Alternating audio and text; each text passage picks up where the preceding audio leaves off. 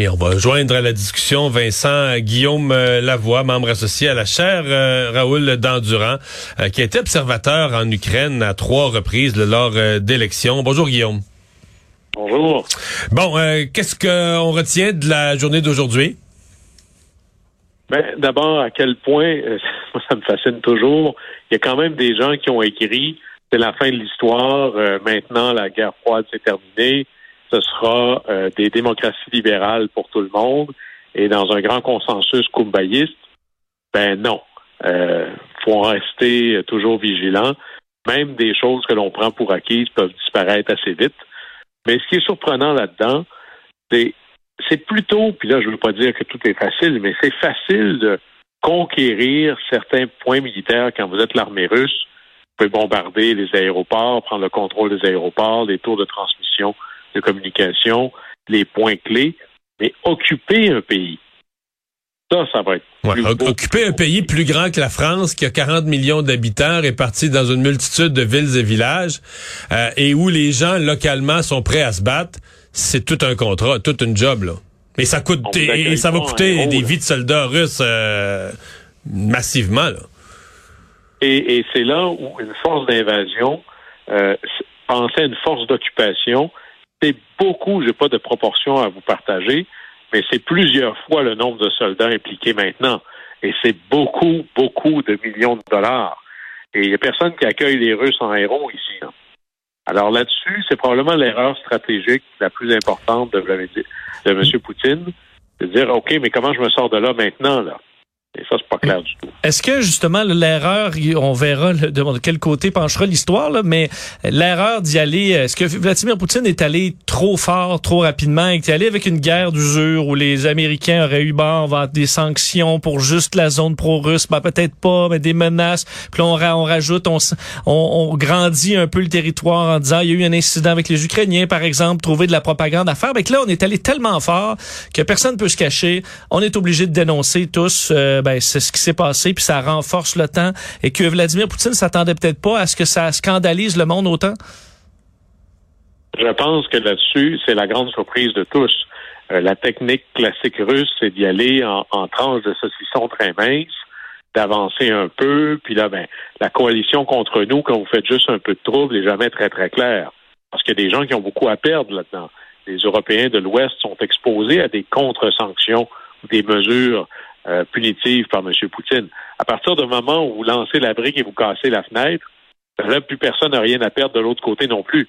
Et euh, vraiment, là, euh, M. Poutine a probablement fourni à l'OTAN la plus grande motivation d'unité et d'investissement que l'OTAN n'a pas eu depuis très, très longtemps. même chose pour le monde entier. Et là, on est dans le festival de la diplomatie sportive. Vous avez vu que le le Grand Prix de Formule 1 qui doit avoir lieu en Russie a été annulé. Ça a pris à peine 24 heures. Euh, on enlève maintenant les commandites russes sur les voitures. Alors, il y a maintenant M. Poutine qui voulait rétablir la Russie à la table des grands, a réussi, parce que tous les pays qui sont à la table ne sont pas tous gentils, là, mais il a réussi à faire entrer la Russie dans un club des infréquentables. Et ça, ça va être intéressant de voir maintenant la suite des choses, comment la Chine va se positionner par rapport à ça. Mais est-ce que on n'entend euh, pas beaucoup de pays qui disent non, non, la Russie, nous, on est d'accord avec eux. Là. Ouais, à date, euh, on a vu euh, Bachar al-Assad là ce matin. c'est à peu près le seul. Est-ce que ça, ça fait mal à Poutine ça? Parce qu'il est quand même un peu là-dedans le, le glamour. Ça, on se souvient des Olympiques de, de Sochi, là, mais recevoir des grands événements, euh, se faire annuler le Grand Prix, se faire annuler une coupe de, de soccer, etc.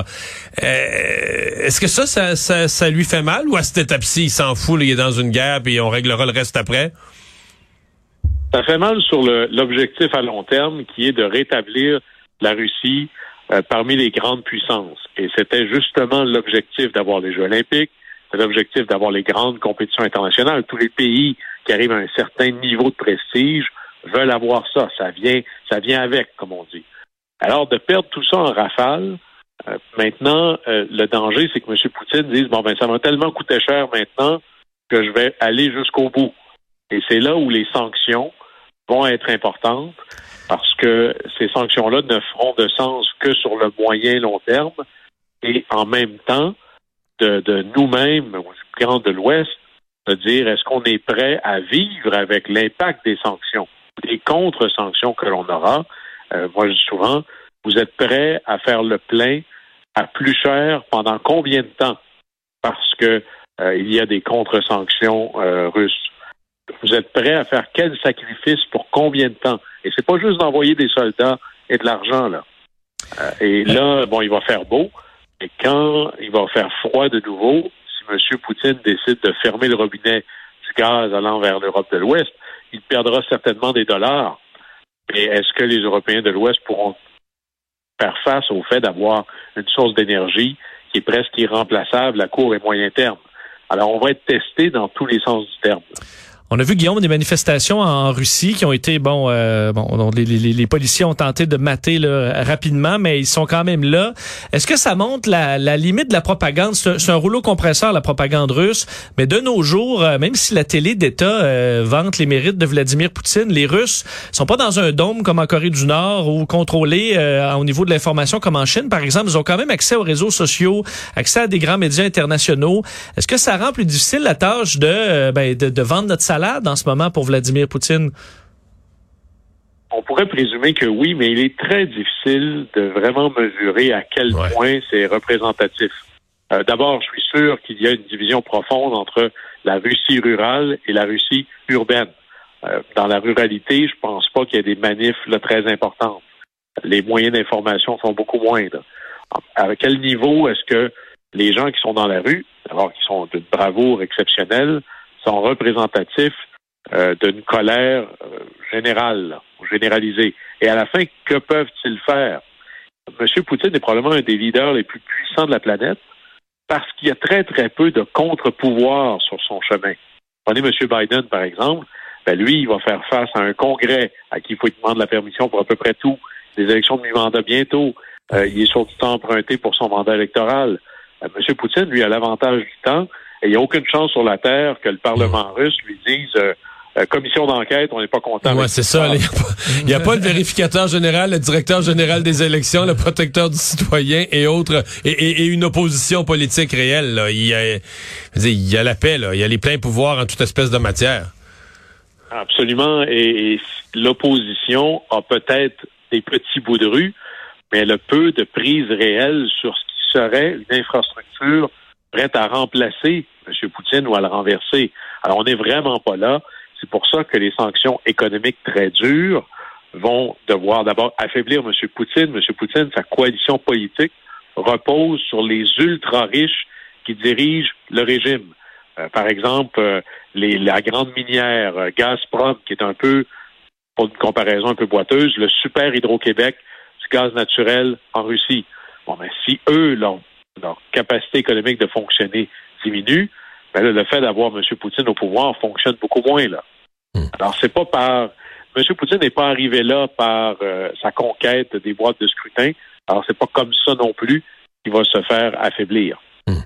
Euh, je reçois une alerte là euh, d'actualité en même temps qu'on se parle. Il semble que comme comme on s'y attendait, le président Biden s'apprête là à euh, viser directement Poutine donc et Lavrov, son ministre des Affaires étrangères, dans le cadre des sanctions économiques. Est-ce que ça c'est une grosse coche de plus là, de il y avait eu des sanctions contre des oligarques, contre certains ministres, mais de viser de viser dans les sanctions Poutine lui-même?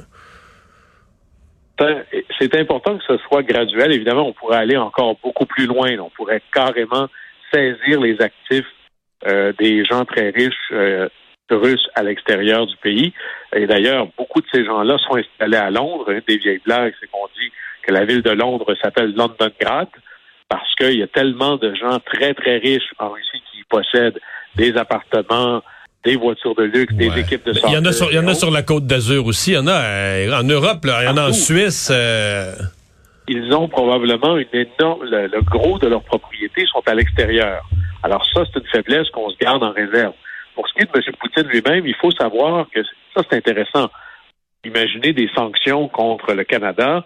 Euh, on ne pourrait pas imaginer que de, de saisir ou d'avoir des sanctions économiques contre Justin Trudeau lui-même, c'est quelque chose qui aurait un impact. D'abord, nos, chefs d'État sont passablement moins riches. Il y a, je pense pas, moi, que M. Poutine ait tout déclaré ses revenus à l'équivalent de revenus Russie. Là. Euh, il y a beaucoup de choses qui sont possédées. il y en a qui disent que, c'est un multimilliardaire. Là. Énormément. Lui et la classe dirigeante, qu'on appelle la kleptocratie, donc cette espèce de club des voleurs, possèdent énormément de choses ou ont mis à l'extérieur de la Russie beaucoup de leur richesse. Alors là, ils sont énormément vulnérables. Jusqu'à maintenant, tout le monde savait à qui était cet argent-là.